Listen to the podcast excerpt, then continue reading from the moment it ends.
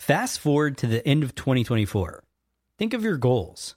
What can you do right now to give yourself the best chance of succeeding? If you want to learn a new language, you absolutely should get Babbel. Be a better you in 2024 with Babbel, the science-backed language learning app that actually works.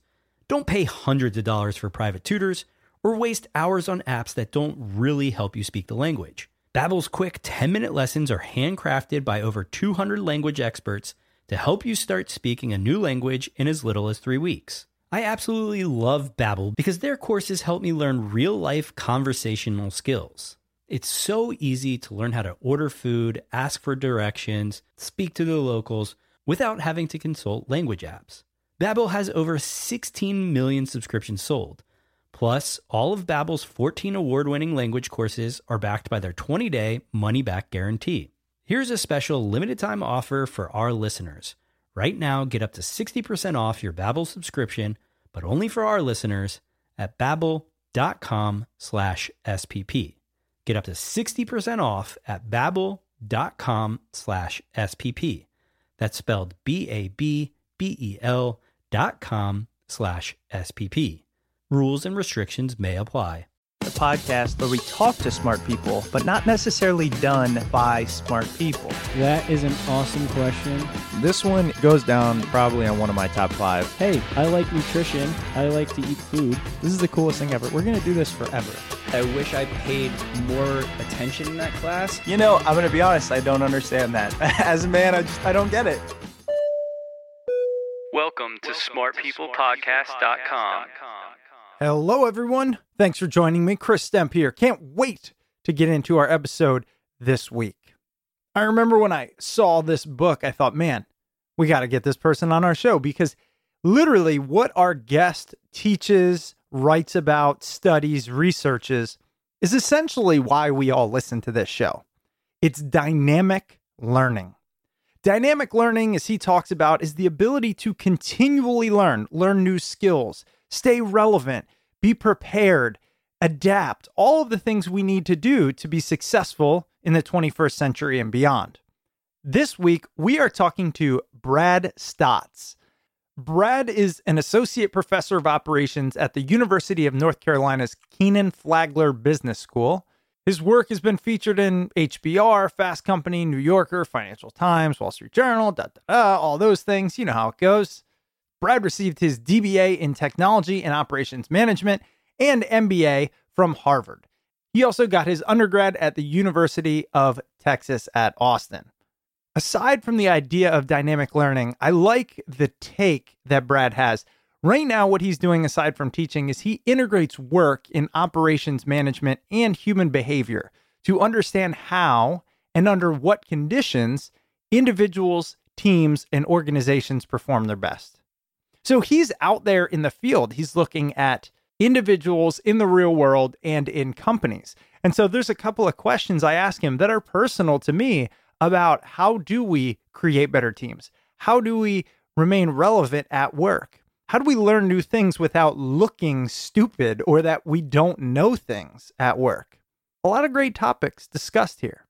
Well, that's it. That's all I got for tonight. I've got two sick kids. I'm probably getting no sleep as is. So I want to get this out there to you. Thanks so much for listening. We're at smartpeoplepodcast.com. Tell a friend we could use it.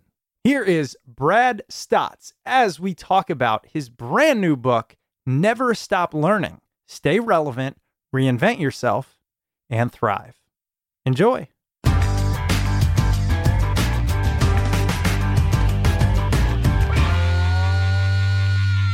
Your book is actually essentially the the mantra of this podcast. I mean, it's called Never Stop Learning, which listen, we've been doing this for 8 years. We're 300 plus episodes in on every almost every topic imaginable.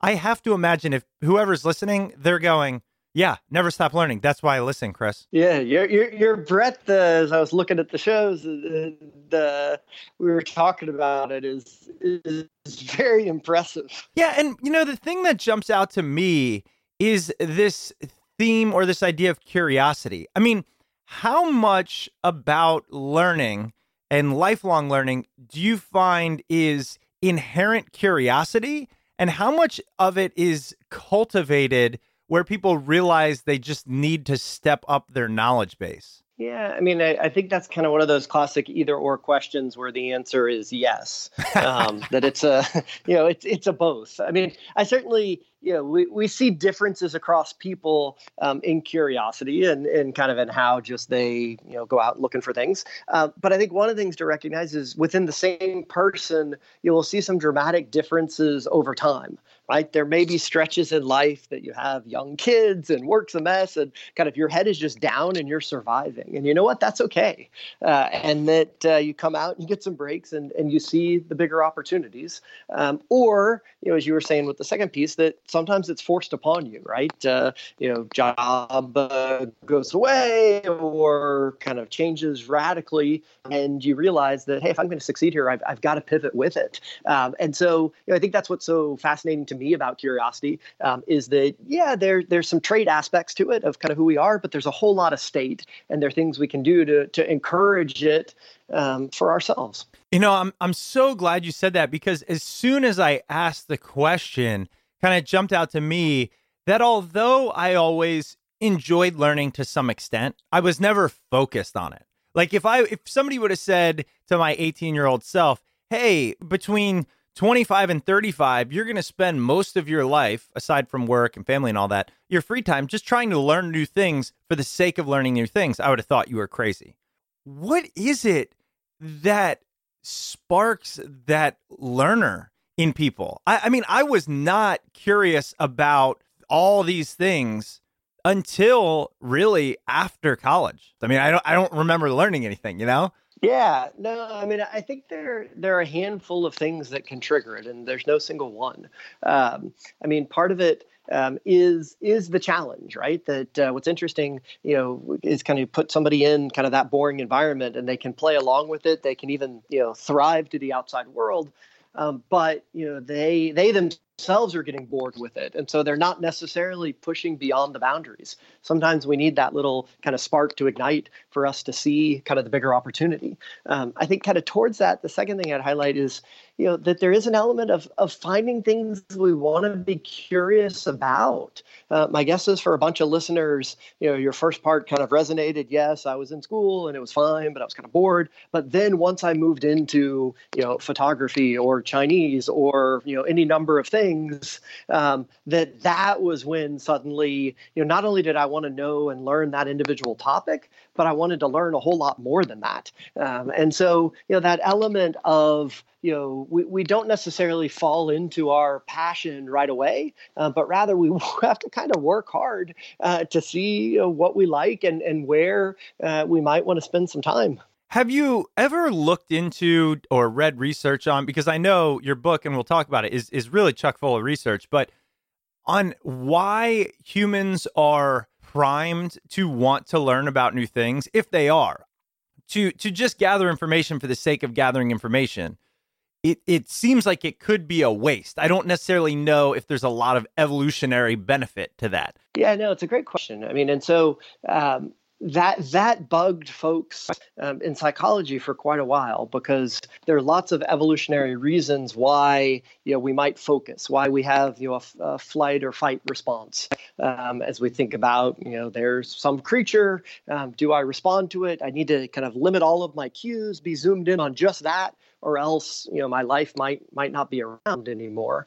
Um, what's interesting is kind of the extension into positive psychology, and so that line of work um, has uh, taken a look of why do we have positive emotions? What's the evolutionary role of those? Um, and so some really cool work kind of started a number of scholars. Barbara Fredrickson's a, a big one in the center of it, um, looking at this idea of well, the reason we have positive emotions is they lead us to kind of a broaden and build approach that you know when and you can pick a bunch of different you know different ones. But when we're happy when we're content when we're safe um, that that gives us the space for curiosity right? You know there's no need to ask why when you're under attack. Um, why does it matter? It's you know what do i do to get out of this? But why when you're in a comfortable place when you're you know content and happy um, suddenly you know, that uh, broadens us out helps us build kind of approaches that can have success in the long run all right. So, you know, I'm really excited to go into even more about that the evolutionary aspect, the brain science behind it, all these things. But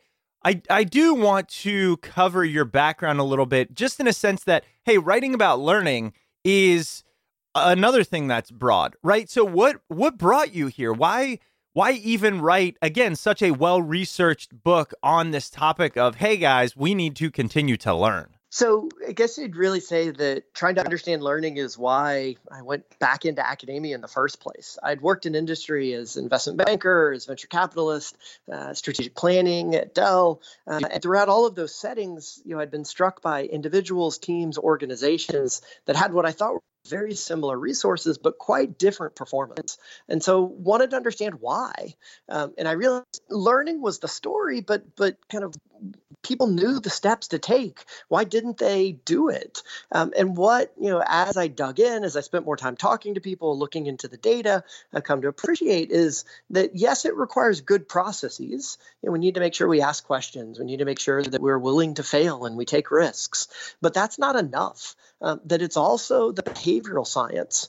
Um, and so it's that combination of process and people if we really want to learn. We have to identify the step we should take, understand why we don't do it, um, as obvious as some of them may sound, and then design new approaches you know, to move us forward. And so I really what I spent the last 15 years um, trying to do is uh, really a bunch of me search questions about my own learning journey and things I do wrong, as well as you know other things I found out uh, in practice, uh, and addressing them uh, and uh, looking at uh, the work that I've done around that topic as well. Appreciate the background on that. I really want to now just hone right in on you know speaking of focus, your book. Yep and all the things you research because as I mentioned that's what this podcast is about. So let's start kind of from the top on why you believed it was necessary to write a book about learning and what along the way helped with that conclusion and really supported it. Yes, this is something that people need to learn about. I think if we look, if we're going to succeed in in the environment that we live in now, we have to recognize that it requires continual learning. Um, that you know there are things that have been around for a long time: the need for specialization, the globalization that's taking place, all of the data that's being created, the digitization of the world. But the speed is picking up; it's going faster and faster. So there's this risk that that how we're doing things today, it's going to become irrelevant right? That uh, if we fail to learn, we end up solving yesterday's problems too late, uh, and we're not tackling tomorrow's problems, you know, before somebody else. Uh, and so take you know artificial intelligence. It's you know now enabling you know companies to. If it's just a matter of pushing a button, they don't need somebody to do that. The silicon can do it. But if instead you're somebody who learns, who can take the insights that comes from that, then you're able to do even more. Right? It's complementary. You can accomplish more things. And so kind of that need for learning, I would argue, you know, we live in a world where the only constant is change. We need it more today than ever before. Um, but you know what my research and others have shown is that unfortunately we're bad at learning that that honestly we're often our own worst enemies and so instead of doing those things that help us learn we often do just the opposite. You mentioned this idea of ai and all the things that are going on the rate of change with nobody is gonna is gonna doubt and and everybody kind of understands but why wouldn't that lead us to want to specialize instead of just continually increase our learning and our in our breadth of knowledge? And the reason i ask is because i almost feel like it's an uphill battle that we can't win. We can't learn and, and stay relevant as fast as technology is increasing. So part of me is thinking find the one thing you can dedicate your life to and hope that you're specialized enough that you can remain relevant. Yeah, I mean, it's a great point. So, so when we say that we need to learn, it doesn't mean we're flitting from thing to thing. It doesn't mm. mean we become a jack of all trades, master of none. Um, it's an appreciation that even if you specialize, what you have to do in that area is going to change over time. And so, take you know that example of specialization. Um, you know, we often think about it as an either or. It is either I become specialized or I do a bunch of different things.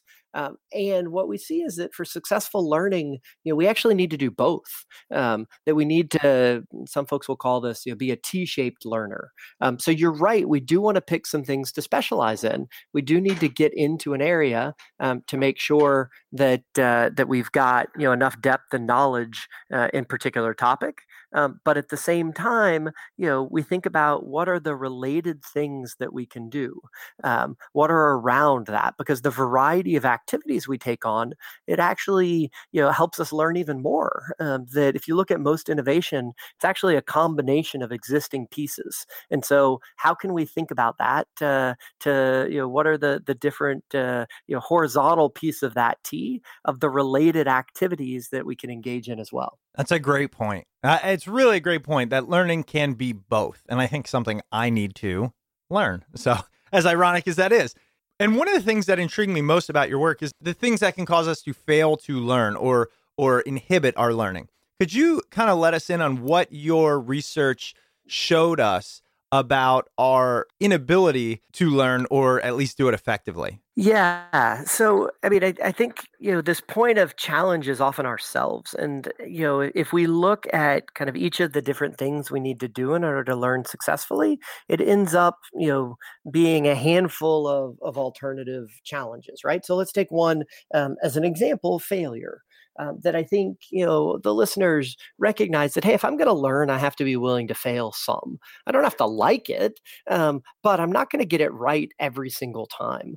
Um, and you know, yet we really struggle to do that.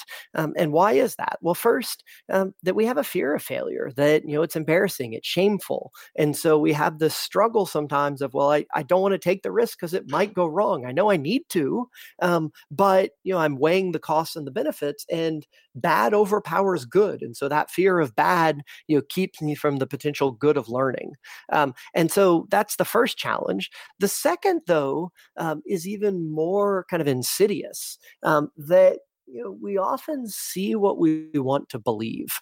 Um, that instead of seeing what's really there, um, we end up, you know, kind of convincing ourselves that something else is going on.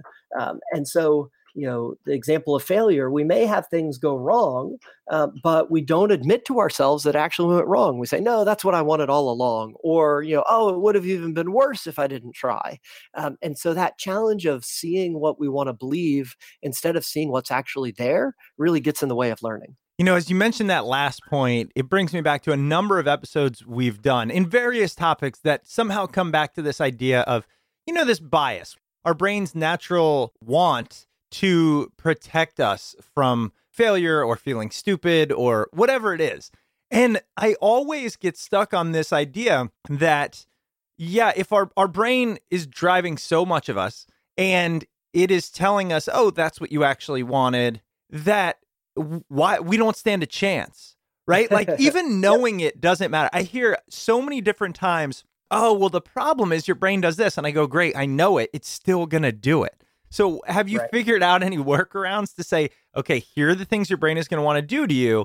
Here is how we work around that. Yeah, no, I mean, I think it's a great point, right? That you know, awareness only takes us so far. It's it's great that we realize this may happen, but that doesn't keep it from happening the next time, unfortunately. And so then it's a matter of you know, kind of designing better processes. I think this is where you know my initial view of hey learning's the story of processes it was right but it's less about that big picture how do i fail? um, and more around the little things of you know what do i do? I, I should write down what i think is going to happen and why it's going to happen. And so that way afterwards when i've tried something i can compare it um, and so that is kind of a way to keep myself honest. I can involve other people because while it turns out we're fairly bad at evaluating our own failures, we often want to blame the situation instead of admitting our own responsibility. We're really good at evaluating other people's failures. And so, kind of, who are those individuals I trust to sit down and have a discussion with? Or how, as a team, can we talk about what just happened, not in an effort to blame things, but to, to really understand it? How do I make sure, you know, if I'm in a group, that I've made it safe to take risks. Oftentimes people won't share what they know because you know they figured out, hey, the leader's going to yell at everybody um, if anybody speaks up. Um, and so instead, as a leader, how do I make sure that I've you know empowered folks to share you know their perspective? Well, an important way to do that is that you're open about failure. You share your own mistakes so that then when they make mistakes, they don't kind of sweep it under the rug. Um, but I think it's that second piece of you know the processes to set us up for success um, are those little things that to your to as you were saying keep us honest. You know, I really want to hone in on this word failure for a minute, partially because it's thrown around a lot, but partially because it took me a while to grapple with it. And I think I'm still going through it. You know, I heard this idea of, oh, people are scared of failure and you can't be and you shouldn't be. And I always said, I'm not scared of failure. I fail all the time, whatever, not a big deal. Why is this a thing? Until I realized this. I wasn't afraid to say fail at something I'd never done before, and people shouldn't expect me to be good at it. What has held me back and still to this day just is crippling is things that I'm like just decent enough at. Maybe it's a new job. They hired me believing I have some skill. Everybody kind of knows that when you first get hired, you actually have less skill than they think. And the failure that I beat myself up about is not achieving it the way I'd like or that others who are more senior in the position can. But now I'm starting to think wait, failing can mean all of those things. It can mean not reaching what you believe your potential should be. You know, not coming into a new job and crushing it within the first six months has always been something that just, like I said, crippled me. That is a form of failure. What do you think about that? Yeah, I mean, I think it's a great point that um, you know, we, you know, most of us set high expectations for ourselves. Um, and, you know, a lot of what you're talking about is kind of the impression management challenge that we want people to see us in this light um, of, you know, how, how amazing we are. Um, and so I think, I mean, there, there are a handful of things that we need to think about to respond to that. I mean, one, um, is, you know, in fairness, not to be so hard on yourself. Um, that uh, recognizing just because you're not good at everything doesn't mean that you're not good at some things. Um, and so, uh, you know, there's some neat research showing the value of calling out what you are good at, um, and that you know, even if you keep it as simple and that day that you struggled, uh, writing down a few things at the end of of what you did well uh, that over time uh, that uh, that that actually will help you learn, will help you be happier. Um, in addition, um, I think the the other you know challenge um, is that we look at the expert and we think, oh, I should be where that person is now. Um, and we forget that they had to struggle through it also. Um, what's interesting is there's there's some cool research on kind of the curse of knowledge um, that it turns out that when we get really experienced, we tend to forget how hard it was.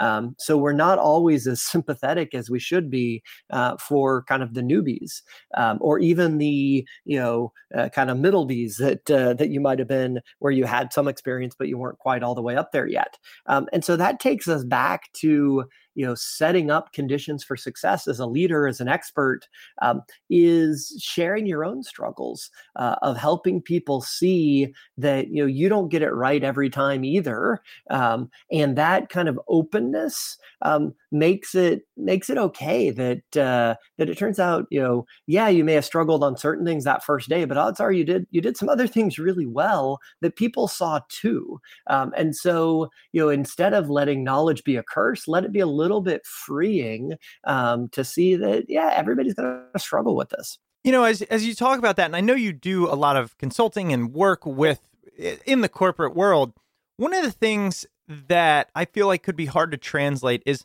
look, when you're young, when you're 21, 22, 24, whatever, I think it's kind of understood that hey, this person's going to need a lot of training. They're going to need to be to be groomed and built, and we get that. But then you hit a level, and I'm just going to arbitrarily say it's you know late 20s, where people pretty much assume, all right, you're done with that. Like we, we're not hiring a 30 year old to train you.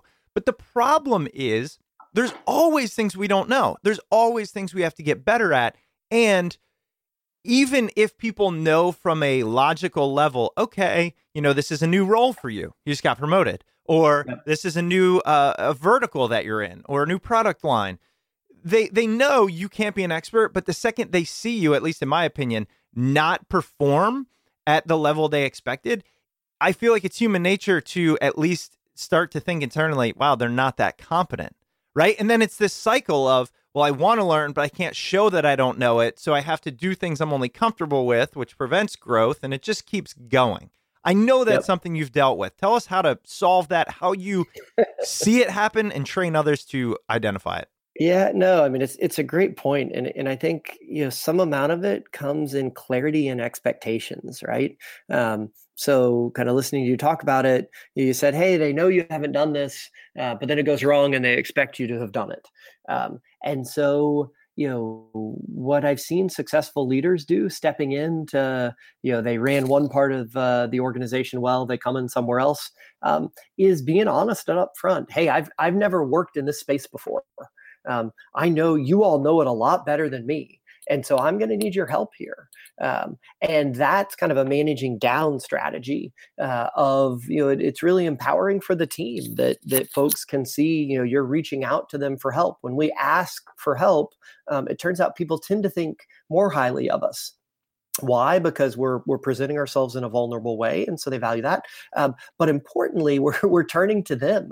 Uh, and you know, if we think about as as humans you know uh, oftentimes who do we consider the expert on a problem? Ourselves. And so somebody else asking us questions means you know they're turning to the expert that we know best um, i think in managing up it's also around that relationship of being clear about you know what we don't know right? That you know they ask a question um, and that we're transparent not that we try to fake our way through well, how does this work in the chemical industry? But you know hey i haven't worked in the chemical industry. I haven't seen cracking you know help me help me understand it. Now that doesn't absolve us of the of the responsibility you know to work hard um, in trying to pick things up uh, as we go along. But I think that we we often make the problem worse because since we try to pretend like we know everything, then of course people then assume that we do, um, and that disconnect creates a lot of the problem. Let's pivot a little bit from the professional environment to just the fact that although we spend much of our time at work, most people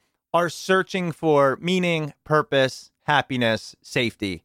How does yep. learning and the ability to learn and continually learn help us meet what I believe to be those primarily human goals. Yeah. So, I mean, it's, it's a great point and a great question. I mean, I think part of what learning does is it allows us to really hone those strengths that we have. Um, I talk some uh, in the book about, you know, it's important in learning that we don't fixate on irrelevant weaknesses. That we often think of the learning story as one of, oh, let's go find what I'm not good at and and you know and address it. Um, and you know, it turns out that when we play to our strengths, um, as you know, I'm sure a number of your listeners have, have explored before, um, that uh, we end up you know setting ourselves up for success and our organizations up for success. That our strengths are motivating, um, that our strengths give us purpose, that those things that we do well at, um, that uh, kind of we enjoy, um, engage us with our organizations when we get to use them. Um, and so, you know, that we we often can learn more um, and kind of have this win-win of, of we pick up more, we engage more, organization achieves more um, as we put it together. Now that doesn't mean that you know we ignore all weaknesses. Those that support the strengths, like sure, we're going to need to put some attention there. We're going to need to address them, um, but that that actually you know kind of gives us a chance to uh, to move forward. I think the other thing is there's been some really cool research that came out lately um, looking at kind of passion uh, and passions and you know folks uh, how do how do we view it? Do we view the story of passions as you know I have one I can label it exactly what it is um, and move forward, or do I discover it as I learn as I do things?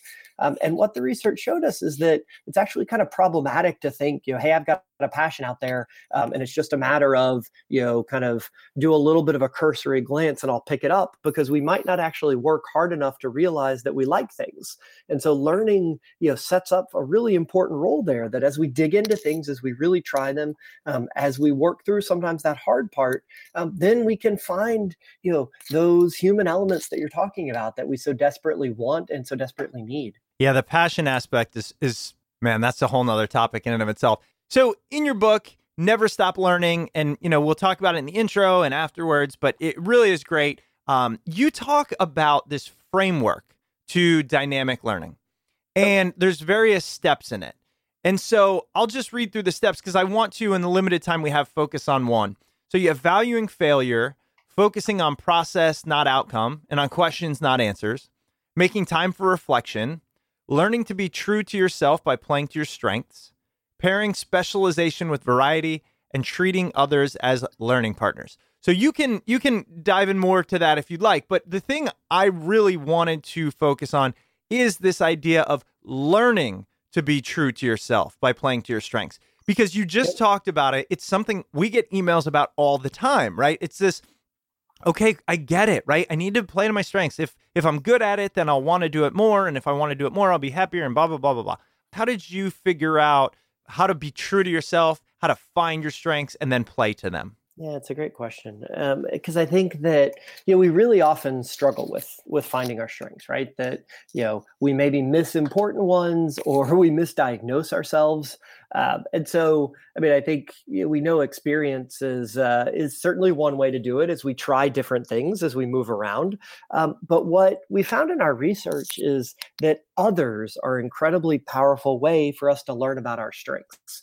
Um, that you know it turns out um, that while we may you know kind of have a hard time figuring out you know what is it that i truly excel at um, that the people who know us best can reflect it back to us. Um, so there's an exercise that came out of the University of Michigan um, called the Reflected Best Self exercise. And in this, you reach out to 10 to 15 people who know you well, and you ask them to tell right up two or three stories when they've seen you at your best what's so cool uh, about that um, is some of what they share um, are things that you perhaps have known about all along um, but often it comes out, you know, other pieces that you didn't even realize, you didn't even think were that important, um, but you know have stuck with them.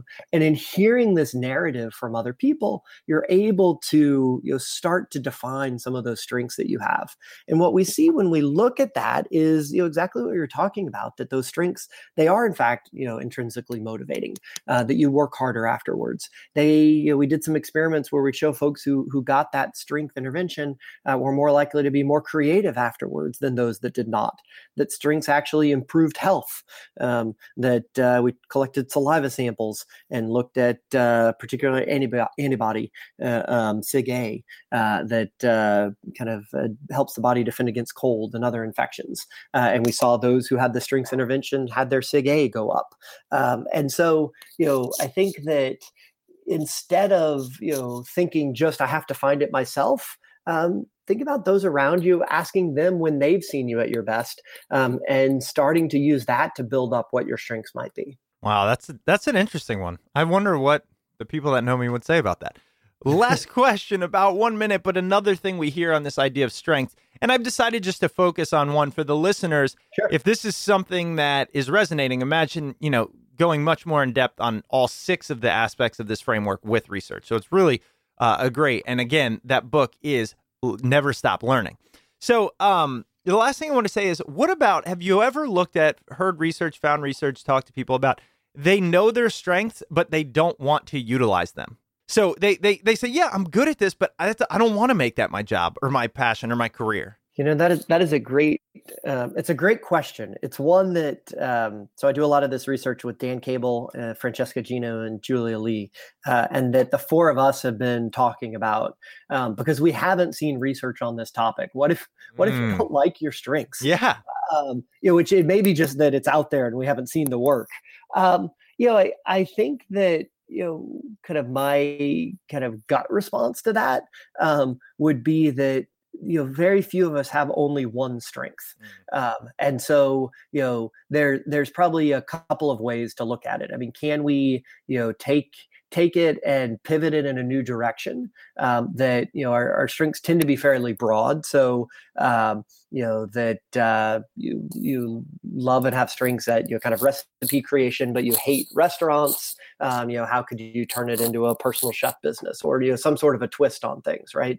Um, the other you know is there may be strengths we choose to to lay aside um, because at least for this stage of life that we're in right now that's not where we want to go um, and i think that's okay we have to recognize that just because we're good at something we don't need to to let people paint us into a box um, and uh, feel like we're stuck there forever that's fantastic. Well, I'll look more for that research coming from you.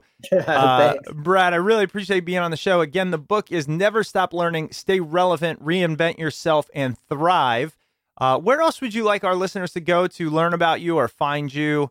Uh, anywhere you want to plug? Thanks. Uh, well, certainly on Twitter, please at uh, B um, R uh, Staats S T A A T S. Uh, look me up, uh, and then also online at uh, Bradley B R A D L E Y Staats dot dot com, and check me out on the web. All right. Well, again, thanks so much for being on the show. Yeah, no worries. Um, thanks for the time. I appreciate it. Absolutely. All right. Okay. Thanks. Have a good day. Bye bye. Welcome back. I hope you enjoyed that interview with Brad Staats. Brad's book, Never Stop Learning, Stay Relevant, Reinvent Yourself, and Thrive, can be found at your local bookstore and on Amazon. And as a reminder, if you decide to pick up Brad's book on Amazon, please do so through the Smart People Podcast Amazon link located at smartpeoplepodcast.com slash Amazon. That link, of course, is our affiliate link, which greatly helps support the show. If you're looking for other free and easy ways to support the show, you can always head over to iTunes or Apple Podcasts and leave a rating or review over there. If you'd ever like to reach out to the show, you can email us at smartpeoplepodcast at gmail.com or shoot us a message on Twitter at smartpeoplepod. If you're looking to sign up for the newsletter, you can head over to www.smartpeoplepodcast.com. All right, that's it for us this week. Make sure you stay tuned because we've got some awesome interviews coming up, and we will see you all next episode.